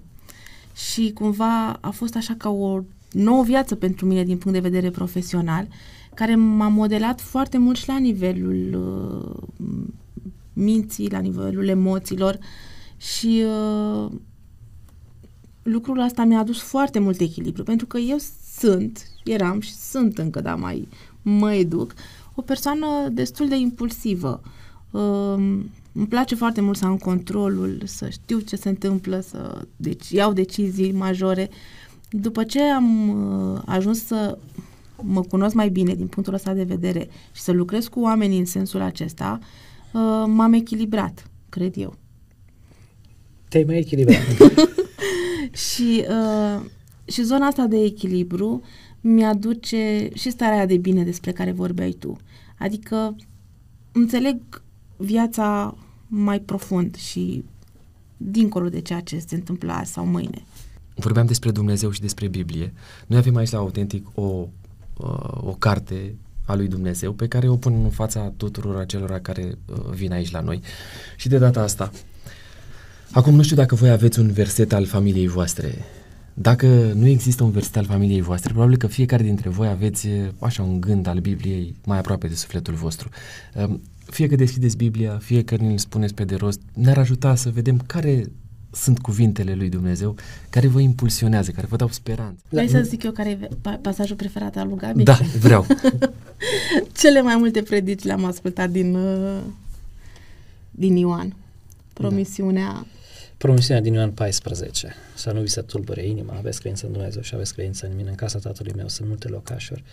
Dacă n-ar fi așa, v-aș fi spus, eu mă duc să vă pregătesc un loc și după ce mă voi duce și vă voi pregăti un loc, mă voi întoarce și vă voi lua cu mine ca acolo unde sunt eu să fiți și voi. Deci pentru mine versetul acesta este toată Biblia în, în, în rezumat. Da, adică de acolo aș putea să vorbesc toate doctrinele creștinătății din cele trei versete, plecând de la Trinitate, doctrina întoarcerii lui Hristos, uh, egalitatea lui cu Tatăl, paternitatea da, am noastră în Dumnezeu. Predici cu, pornind de la pasajul Pentru, ăsta. Și, și, și cel mai important e dă speranță. Adică să nu vi se tulbure inima. Oricând în viață, la orice pas, în, în față, la orice decizie, eu asta am în minte. Să nu vi se tulbure inima. Aveți credință. Cristina asta... a știut care este pasajul tău. Tu știi care da. e pasajul ei? Nu, eu nu știu care este pasajul Hai să ei atât de... Uh, adică, cum să zic, uh, la mine e ca o placă zgâriată, știi? Adică uh, e simplu. Dacă mă întreb, asta imediat spun. Uh, Cristina a mai schimbat de-a lungul vieții. În psalmi avea... Mm, și? Mi plac promisiunile din, uh, din Ieremia sau de unde e aia? Fiindcă ai preț în ochii mei, uh-huh. dau neamuri pentru tine și popoare uh-huh. pentru viața ta ideea asta de iubire, de siguranță din partea lui Dumnezeu. Versetele de felul ăsta sunt pentru mine emblematice. Am un test de autenticitate pentru voi. Acestea sunt întrebările cu răspunsuri mai scurte. Hai să vedem. Prima întrebare zice așa. Care este locul în care îl găsiți voi ca familie în mod autentic pe Dumnezeu?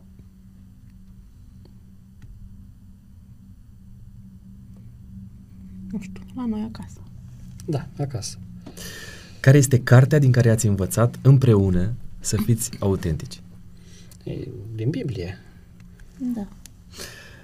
Numiți un defect care vă stă în calea autenticității familiei voastre. La mine inconsecvență. Uh, la mine nevoia de control. Care este cel mai autentic mod prin care îl onorează familia voastră pe Dumnezeu? Prin viața de zi cu zi. Adică în sensul că încercăm să trăim după ceea ce cunoaștem și să ne corectăm când greșim. Și ultima întrebare de aici, care este cea mai autentică familie pe care ați întâlnit-o vreodată? Mm. Oh, Eu n-am un model. Da, deci mie îmi plac familiile unite și mai ales familiile care reușesc să trăiască o viață uh, de familie mare, știi? Adică 3-4 subfamilii care se mhm. întâlnesc și au familie lărgit, așa. Eu nu am experimentat așa ceva decât între rare ocazii. Uh, nici familia Cristinei nu cred că a cunoscut prea mult așa ceva și eu am rămas așa cu un model în minte. Am eu câteva familii care cumva trăiau așa uh, sub călăuzirea unui patron, ori mama, ori tata, știi, și uh, familie case s-au născut din copiilor, aveau așa, petreceau concedii împreună, la toate sărbătorile erau cumva împreună, ceva de genul ăsta. Și am așa un, un model de genul ăsta, am vreo două Poate cine cazuri. O, da, mă gândesc și eu. De asta cred că, voi, Acum, cred că de asta voia mai mult mai copii, că poate reușea să împlinească visul ăsta. Bun, am să vă rog să completați fraza cea mai mare calitate a soției mele este pragmatismul. Cel mai des soțul meu îmi spune Liniștește-te. Soția mea detestă? Uh, lipsa, adică uh, detestă luarea prin surprindere și lipsa de predictibilitate. În timpul liber soțul meu? Cântă la chitară. primul gest pe care îl face soția mea dimineața? Lucrăm la asta, să uită la telefon. Înainte de culcare, soțul meu îmi spune închide telefonul. ok. Am și 10 întrebări cu alternativă de răspuns și aici o să vorbim puțin uh, despre aspectul ăsta al psihoterapiei, Speranța TV sau Cabinetul de Psihoterapie. Oh, nu. Facem alt, alt podcast despre asta. Împreună. Cum Deocamdată împreună. Cum reușești uh, să uh, ții echilibru ăsta între zona asta de media și partea asta așa de suflet pentru oameni? N-aș putea să renunț la momentul acesta la niciuna dintre cele două uh, profesii. Dar uh, îmi doresc să, să dezvolt ceea ce fac în cabinet, dar uh, știu că ceea ce fac la Speranța e misiune. Eu nu voi renunța niciodată la Speranța. Dacă Speranța va renunța la mine, voi pleca de la Speranța, dar eu nu voi pleca de la Speranța. Gabi, Muntenia sau Ardeal? Uh, păi, hai să le luăm pe etape de vârstă. Ardealul în care am crescut și m-am dezvoltat foarte bun, acum Muntenia și visez eu înapoi Ardeal. Uh, Cristina, insistentă sau discretă? Sunt insistentă. Gabi, îi spui Cristinei mai des te iubesc sau iartă-mă? Uh, e mai des te iubesc, iartă-mă încerc să nu, spun... el nu greșește. Deci, cum, și... nu, deci, iartă încerc să o spun în tot felul de modalități creative. Da? Nu, dar nu prea, el nu prea greșește. Eu, eu trebuie să spun mai des, iartă-mă. Uh, mă uit la tine acum. Când greșești, își ceri iertare imediat sau după o vreme? Am cer repede. Uh, în raport cu copiii, har sau lege? E o combinație, dar eu sunt harul și Cristina este legea. Cristina, familia voastră se aseamănă mai mult cu o portocală sau cu o lămâie? Cu o portocală. Gabi, preferi vizita soacrei sau mersul la cumpărături? Ah, nu, e, soacra mea este o femeie extraordinară. Prefer să merg și cu ea la cumpărături, să fie și la noi în casă. E, e o relație foarte bună. Adică dacă ar avea toți bărbații soacră cum am eu, n-ar mai exista bancurile. Ar trebui să le schimbăm despre altceva. Cristina, munte sau mare? Mare. Și Gabi, uh, la final, uh, cine romantică acasă sau la restaurant? La restaurant. Adică tânjim după ce ne avem. Mulțumesc mult pentru răspunsurile voastre. Întrebările mele s-au terminat, dar am uh, o întrebare surpriză. Cred că mergem pe variante de două întrebări, adică fiecare dintre voi o întrebare. Sunt aici întrebările scrise de cei care au stat înainte pe scaunul, pe scaunul pe care acum sunteți voi așezați, deși sta separat fiecare pe scaunul lui. Um, să extrageți de aici o întrebare, fiecare, și să răspundeți uh, acestei întrebări.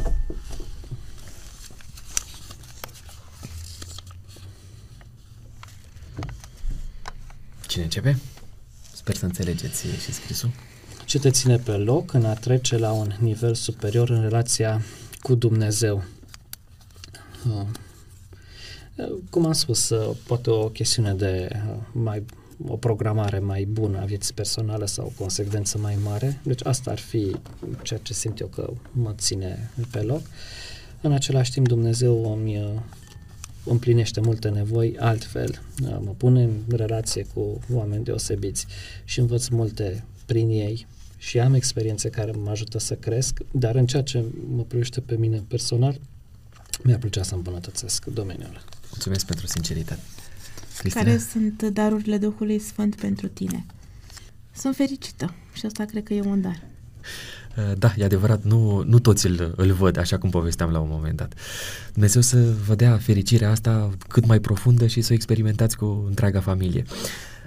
Am și provocarea asta de final pentru voi, să scrieți câte o întrebare pe care să o puneți acolo în, uh, în bol. Am să vă dau fiecăruia câte o foiță, pixurile le aveți deja, pixurile rămân ale voastre, sunt uh, un prim cadou pe care vi-l ofer eu aici la Autentic. Mulțumim! Vă mulțumesc frumos nu plecați de la autentic fără niște cadouri. Uh, în prima parte am un cadou pentru Gabi, de la uh, prietenii noștri de la Viață și Sănătate. Ei ne susțin aici la podcast cu niște titluri de carte. Uh, Gabi, alege tu una dintre cărțile astea. Prima dintre ele, nouă obiceiuri ale creștinilor sănătoși, asta Da, se e numește, bună. sau uh, întâlniri decisive. Care Uite, crezi merg că pe ți-ar obiceiuri fi? ale creștinilor sănătoși. Pentru Adevărat. că Văd discutăm- aici că sunt și lucruri legate de familie și probabil și de sănătatea fizică, Nu, spirituală. Dar, uh, ideea e, în care este, ocupându cu acum de ceva statistici, am descoperit că adventiștii uh, creștini, deci adventiștii din România, trăiesc în medie cu șapte ani mai mult decât populația națională. Așa că o carte ca asta îmi ajută la uh, aprofundarea statisticilor. Cristina, pentru tine am un cadou de la prietena mea cea mai bună, care este soția mea. Wow. Și uh, ar fi așa, să-ți alegi una dintre uh, broșele De astea accesorii. două care să uh, ți, uh, nu știu, înfrumusețeze mm, începutul ăsta de an. Îmi place cu cea cu fundiță. Îți place cea cu fundiță, Mulțumesc, să o porți uh, Camelia. cu drag și uite, acum uh, că tu ai acasă o fată pe care o iubești mult, asta o oferi din Oh, partea ce mea, drăguț. Carinei. Mulțumesc. Mulțumesc. Și cred că binecuvântarea pe care Dumnezeu ne oferă uh, vine întotdeauna la, la pachet, pentru că, na, având acasă doi copii, uite, întâlniri decisive probabil chiar face bine uh, lui Marc, da? Mulțumesc! Plecați uh, Plin de cadouri. plin de aici. cadouri de la, uh, de la Autentic.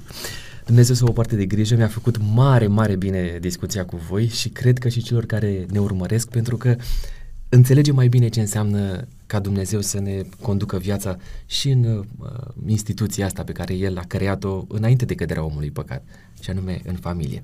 Vă doresc un an uh, bun, cât mai bun, uh, să aveți uh, tot ceea ce voi vă doriți după voia lui Dumnezeu. Mulțumim. Mulțumim mult! Vă mulțumesc și vouă pentru că mi-ați fost aproape la acest din urmă episod uh, autentic din 2022. Vă doresc un an uh, ce vă stă înainte care să vă aducă bucurii, împliniri, să profitați de timpul pe care îl petreceți alături de cei dragi în perioada asta și să nu uitați că în curând vom reveni cu un nou episod uh, autentic. Până data viitoare, autenticitatea să se găsească în uh, viața voastră cât și în familiile voastre.